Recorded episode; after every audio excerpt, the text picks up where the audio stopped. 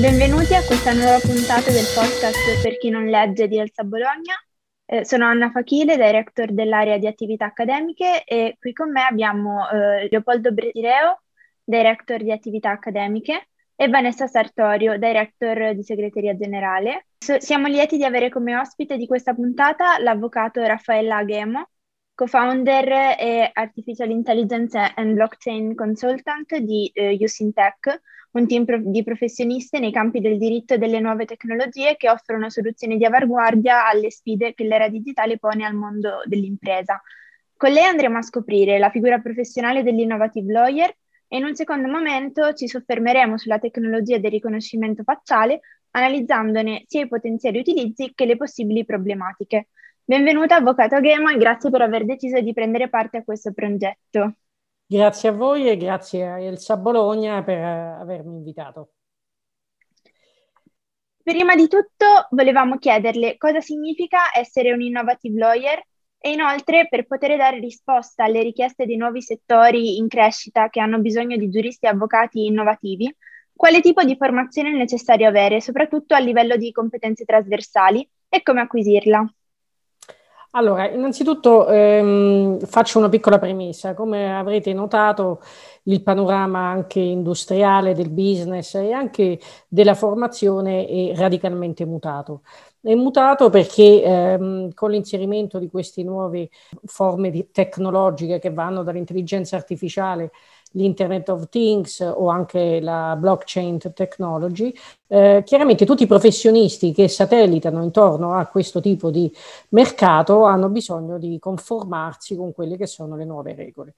Um, esistono quindi la necessità per uh, i professionisti legali di adattarsi a quelle che sono le nuove eh, cosiddette hard skill e soft skill. Soft skill è appunto la capacità anche di eh, modulare la propria formazione in ragione del campo in cui si va ad operare. E questa modulazione avviene attraverso eh, una costante formazione, un costante aggiornamento quotidiano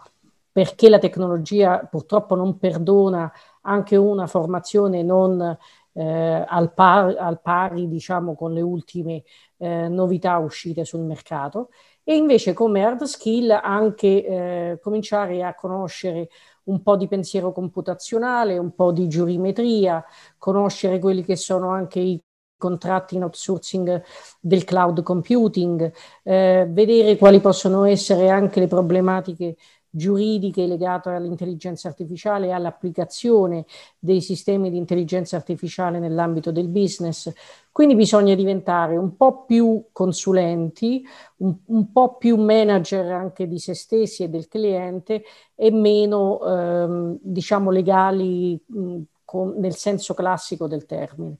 Quello che io posso consigliare a, a chi si vuole ehm, diciamo, addentrare in questo campo e eh, di cercare comunque di fare una formazione che sia eh, fortemente veicolata verso una digitalizzazione anche dei processi, quindi diventare smart con l'utilizzo dei principali tool eh, che vengono utilizzati sul mercato, avere eh, anche una mentalità che eh, rende facile l'approccio alla tecnologia, ai sistemi tecnologici, ai social, ehm, perché anche chiaramente la comunicazione nell'ambito della formazione diventa fondamentale. Queste sono un po' le caratteristiche, quindi ehm, al di là di quelli che sono i classici manuali di diritto privato o manuale di diritto pubblico, c'è poi un manuale, diciamo, tutto nuovo da scrivere che è fatto di tutte queste parti, che però sono essenziali per l'innovative lawyer tanto quanto i manuali di diritto tout court, insomma. Questo è per rispondere, diciamo, alla prima domanda. Ok, benissimo, la ringraziamo per la risposta. E appunto, come anticipato all'inizio, in questa seconda parte eh, dell'incontro approfondiremo eh, il tema molto attuale del riconoscimento facciale, che è una tecnologia sempre più utilizzata in diversi settori. Alla base del riconoscimento facciale mh, c'è l'applicazione di algoritmi di intelligenza artificiale eh, che vengono addestrati con tecniche di deep learning ad, ad, identificare dei soggetti associando i loro volti a quelli presenti in grandi database messi a disposizione per il confronto. Come funziona questa tec- tecnologia e quali sono i suoi principali ambiti di applicazione? Allora, anche qui va fatta una premessa. Um, adesso si sente parlare molto eh, del problema dei dati biometrici e del riconoscimento facciale, anche in vista della bozza di regolamento della Comunità Europea che è uscito appunto il 21 aprile, quindi pochi giorni fa, e che ha mh, fatto anche eh, un lavoro di grossa ricerca per creare una gerarchia, anche se ancora stiamo parlando di bozza, cioè mh, poi passeranno due anni affinché poi venga approvata, diventi regolamento e poi venga calato a livello nazionale nella diciamo, normativa di ogni Stato.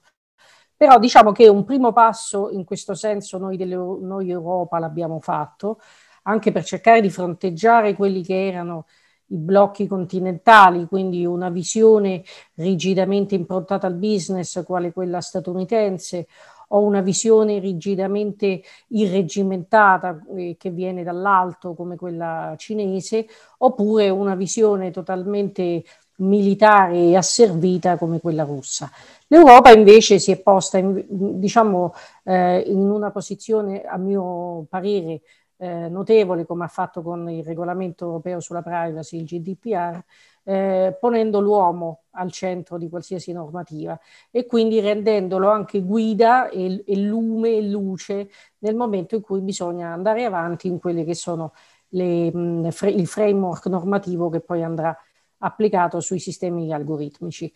Però quando si parla di riconoscimento facciale va fatto anche una distinzione a monte tra face detection e face recognition.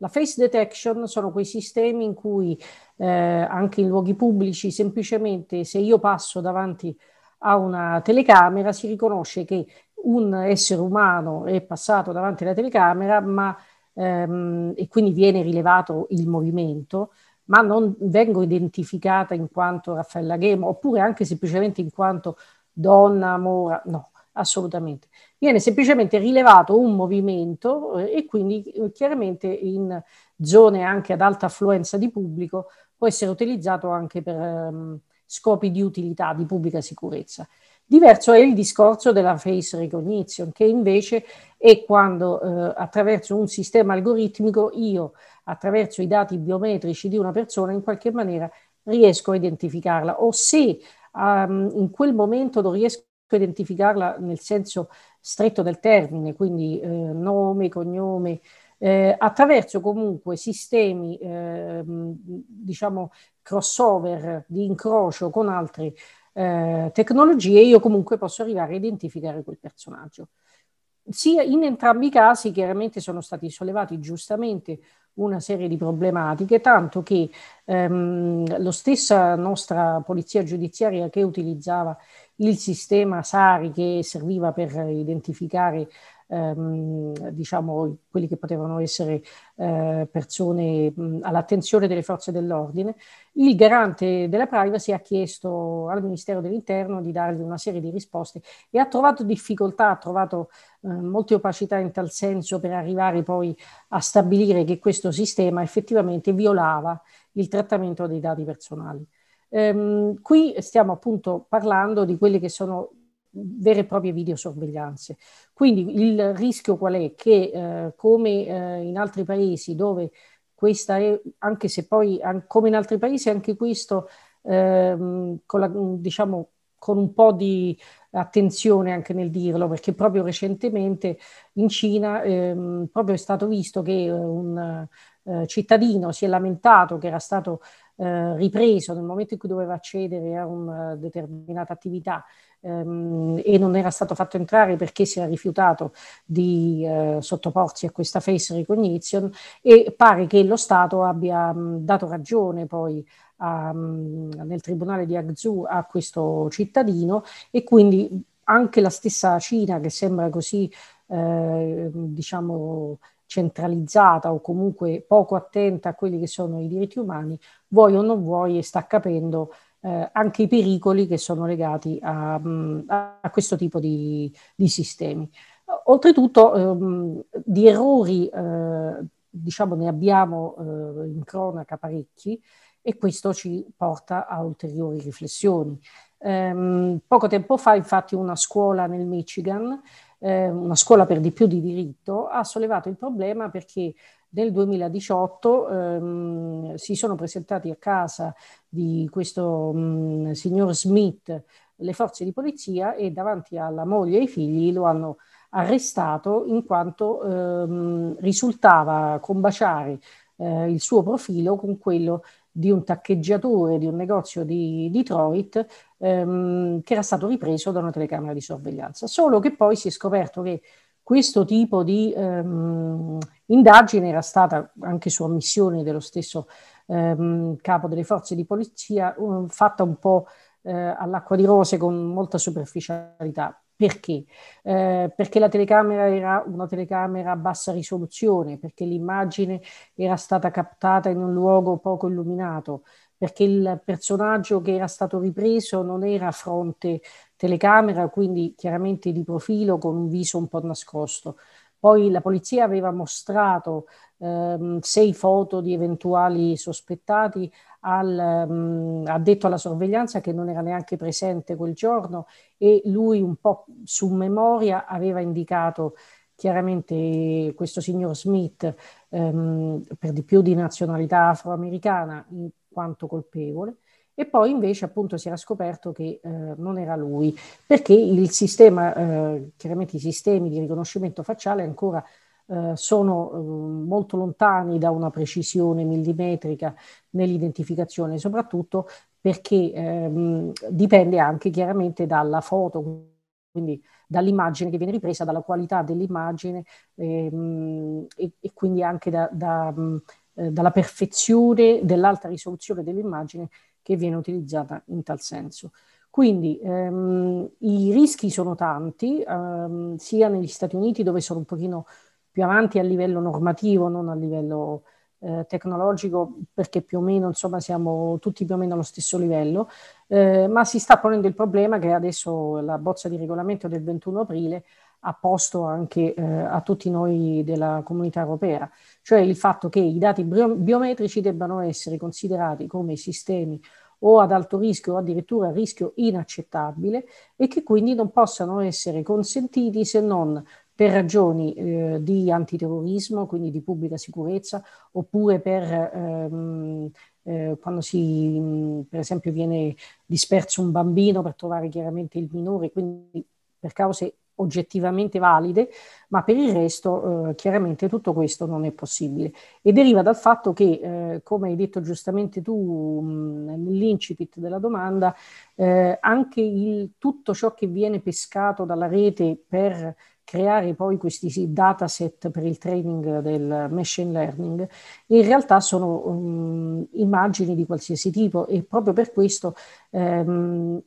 poiché non supervisionate, non etichettate e non filtrate a priori, cagionano una serie di eh, errori e di fallacità dovuti al fatto che ehm, è una pesca un po' superficiale, nel senso non eh, monitorata a monte, ma chiaramente eh, fatta solo perché abbiamo in quest'era di internet a disposizione una serie di eh, big data che prima chiaramente anche gli stessi ricercatori di intelligenza artificiale non uh, disponevano ed ecco perché poi uh, l'intelligenza artificiale stessa ha avuto questa forte accelerata negli ultimi tempi grazie appunto a questi uh, dataset su cui potevano allenarsi i sistemi algoritmici. Dunque, eh, pongo la, la, successiva domanda, trasversalmente ehm, affrontato già la, la, la tematica quello che volevo chiederle è che sicuramente, come lei ha detto, uno dei settori in cui viene utilizzato il sistema del riconoscimento facciale è quello della videosorveglianza. Quanto sono affidabili, secondo la sua esperienza, gli algoritmi che utilizzano i dati biometrici in questo settore? Quali sono le fallacità più importanti in questo sistema? E in più vi è secondo lei un contemperamento sostanziale fra il diritto alla pubblica sicurezza, come prima diceva, delle comunità e i diritti fondamentali degli individui? Allora, ehm, la domanda, eh, diciamo sì, come, come, hai detto in qualche maniera è già stata eh, analizzata nella risposta precedente, ma um, preferisco anche approfondire alcuni lati. Eh, proprio pochi giorni fa è stata la um, Federal Trade Commission della, degli Stati Uniti ha um, creato soprattutto negli stati, in primis negli stati del Texas, dell'Illinois, di Washington, um, questo obbligo di preavviso di consenso informato quando vi è uh, questa face detection o face recognition da parte anche di um, aziende, quindi nell'ambito di business. Questo perché? Perché nel 2017 uh, un'app che si chiama Everalbum aveva creato questo sistema chiamato Friends in cui eh, il sistema algoritmico riconosceva automaticamente anche attraverso i social, quelli che erano eh, i comuni amici o comunque eh, le foto di persone che ricorrevano continuativamente ehm, nei, diciamo, negli album di un utente e li riconosceva automaticamente eh, in quanto tali. Eh, quando chiaramente ehm, sono entrate le prime normative sulla privacy, si è cominciato a dare più attenzione alla riservatezza. Già nel 2018 eh, questo Ever Album eh, posizionava una specie di pop-up in cui diceva sei mh, a conoscenza che comunque noi utilizziamo i dati biometrici per eh, facilitarti il tag delle foto, qualora tu non voglia ehm, puoi andare chiaramente in impostazioni e cambiare la tua scelta. Ehm, andando ancora avanti, eh, chiaramente rendendosi conto anche che era cambiato anche l'approccio al consenso informato, cioè non poteva essere più, come diceva, mm, come anche lo stesso GDPR dice, un consenso eh, passivo, ma doveva diventare un consenso attivo, cioè non sono io che subisco e ti dico sì, ok, forse cambio, cioè io per default non te lo do questo consenso, poi se decido di dartelo, allora sarò io attivamente che tramite impostazioni deciderò di ehm, fleggare quello che è il consenso su quello che è il rilevamento. Ehm, quindi uh, si è arrivato poi a questa um, decisione da parte della Federal Trade Commission che ha proprio ehm, sanzionato il, il, sistema, l'app Everalbum, proprio perché aveva mancato in più occasioni di eh, dare priorità a quella che era eh, il diritto alla riservatezza o comunque eh, la privacy da parte dell'utente. Per di più aggiungendo che eh, in realtà pur dicendo che avrebbe cancellato qualsiasi mh, dato mh, di, degli utenti che avevano rifiutato il consenso, in realtà aveva eh, utilizzato quel, tutto quel dataset di cui aveva a disposizione proprio per addestrare l'algoritmo stesso. Quindi uno dei rischi eh, maggiori che si ha in questo ambito in realtà è che i dati sono il nuovo petrolio di oggi e quindi logicamente eh, nessuna azienda, anche se che si trova chiaramente in possesso di un tesoro ehm, e poi bisognerebbe effettivamente verificare se è disposta a eh, gettare al vento magari questo tesoro e, eh, perché chiaramente per rispetto di quello che è la privacy degli utenti e il diritto alla riservatezza, oppure se eh, in realtà ehm, dice così, eh, ma poi continua ehm, a farci quelli che sono i training di addestramento dei sistemi algoritmici. Non dimenticate che lo stesso Facebook, ehm, anche per esempio nell'ambito di quelli che sono i sistemi algoritmici discriminanti, aveva detto che avrebbe tolto eh, il sistema algoritmico collegato che poteva effettivamente mh, decidere che tipo di lavoro ehm, diciamo, applicare a un determinato utente a seconda dell'etnia o del sesso. E poi invece proprio pochi giorni fa eh, si è visto come eh, in realtà continuava per domino spizza a ehm, cercare utenti maschi, quindi a offrire questo lavoro a uh, utenti maschi e invece per Incartas um, invece a uh, offrirlo a um, utenti donne. Quindi in realtà eh, il problema è proprio questo, che le aziende big tech eh, detengono ormai questi dati e li detengono ehm, con potere e con forza e difficilmente eh, possono rinunciare a questo petrolio, però in realtà quello che si sta cercando di fare sia in ambito di privacy tramite il GDPR e sia eh, attraverso quelle che sono le nuove normative su intelligenza artificiale, è stato chiamato questa nuova normativa come Artificial Intelligence Act, proprio perché vorrebbe essere un po' un apripista in quelle che sono le normative in questo settore. Stanno cercando proprio di rimettere l'uomo al centro, ma in che senso? Non solo del eh, controllo, il cosiddetto human in the loop, cioè il controllo ultimo dell'uomo qualora il sistema di intelligenza artificiale eh, devi da quello che è lo scopo e la finalità previsto, eh, ma proprio la, la, libertà e anche eh, mettere al centro l'uomo specificando che sono le macchine al servizio dell'uomo e non viceversa. E questo deve essere comunque in mente a chiunque eh, abbia a operare in questo settore e ehm, abbia anche a eh, incontrare in varie eh, sedi e in varie occasioni ehm, algoritmi che ancora adesso effettuano forti discriminazioni. Um, lo stesso um, Counselor Gilman che ha scritto un uh, paper molto uh, interessante proprio sulla uh, discriminazione in ambito legale, cioè si è fatto portavoce di come gli avvocati d'ufficio, eh, lui li chiama in maniera simpatica gli avvocati della povertà, debbano tutelare le categorie più a rischio, quindi le minoranze che sono anche meno attrezzate a conoscere da un punto di vista culturale questo, come funzionano gli algoritmi, a um, cercare di uh, bloccare quelli che lui definisce i pregiudizi di automazione. Questi pregiudizi di automazione sono quei pregiudizi in base ai quali si tende a credere di più alla validità di un giudizio espresso da un sistema algoritmico piuttosto che uno empirico alla voce di un uomo, perché ancora si pensa che l'algoritmo cioè sia infallibile e invece l'algoritmo in realtà è solo uno strumento ed è fallace tanto quanto lo siamo noi perché è eh, fatto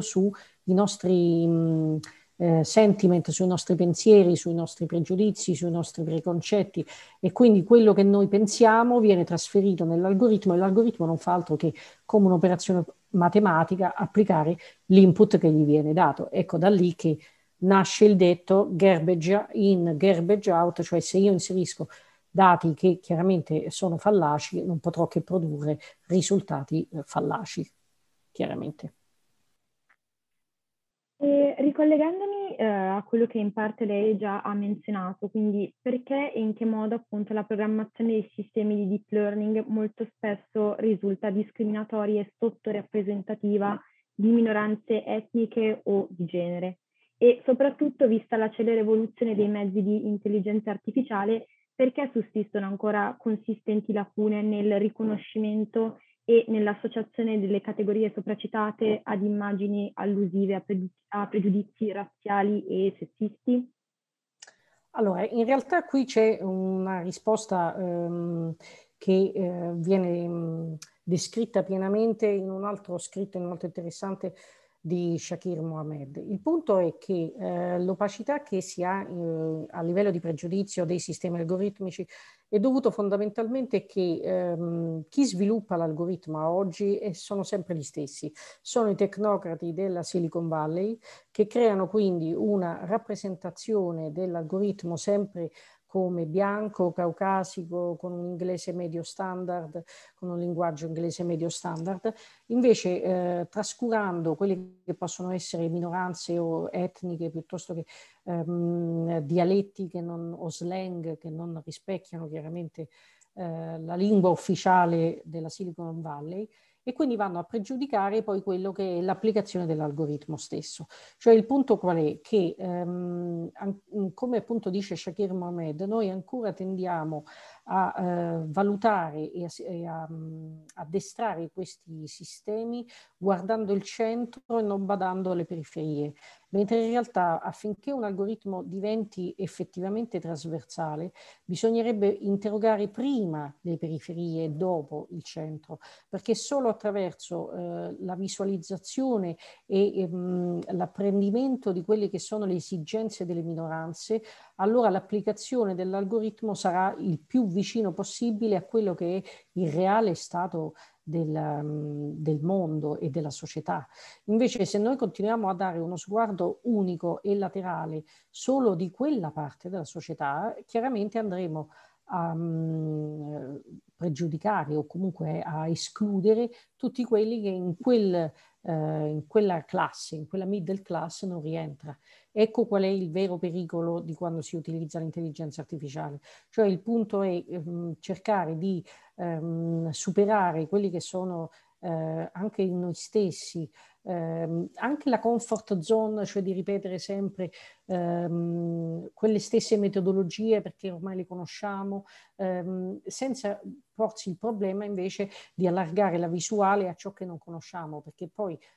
non solo nel, nel, sistema algoritmico, ma io penso anche nella vita, è proprio nella differenza che c'è la crescita. Se io, eh, è come i filter bubble su internet, eh, che alcuni algoritmi fanno, no? cioè che mi fanno vedere solo quello che a me fa piacere sentire, quello che a me fa piacere leggere e, e, diciamo mi fa avvicinare a persone solo che la pensano come me. Allora io non crescerò mai perché penserò di essere, di avere sempre ragione io e chiaramente vedrò solo un'unica visuale e non avrò la possibilità del confronto. E, e solo attraverso il confronto invece che sia la società ma anche la tecnologia può effettivamente crescere come si deve. Anche questa puntata dunque si è conclusa e speriamo di essere riusciti a mettere in risalto la figura dell'innovative lawyer affinché sempre più giovani possano comprendere come la trasformazione digitale della professione legale, oltre che una necessità ontologica, sia anche un imperativo morale, etico e, e professionale. E ci auguriamo inoltre di essere stati esaustivi sul tema dell'intelligenza artificiale la sua applicazione nei sistemi di riconoscimento facciale e tutti i benefici, nonché le problematiche che essa può comportare con un occhio di riguardo al trattamento dei dati biometrici e alle discriminazioni razziali e di genere. Salutiamo e ringraziamo Raffaella Ghemo per la sua disponibilità e per l'illuminante contributo nella trattazione di un argomento tanto discusso quanto attuale. Grazie a voi e niente, eh, conto di rivederci nuovamente in altri appuntamenti con eh, Elsa Bologna. Grazie a tutti voi. Certamente, e volevo ricordare per tutti coloro che ci stanno ascoltando di continuare a seguirci nelle prossime puntate del podcast di Elsa Bologna, per chi non legge, per approfondire altri temi di attualità. E vi aspettiamo.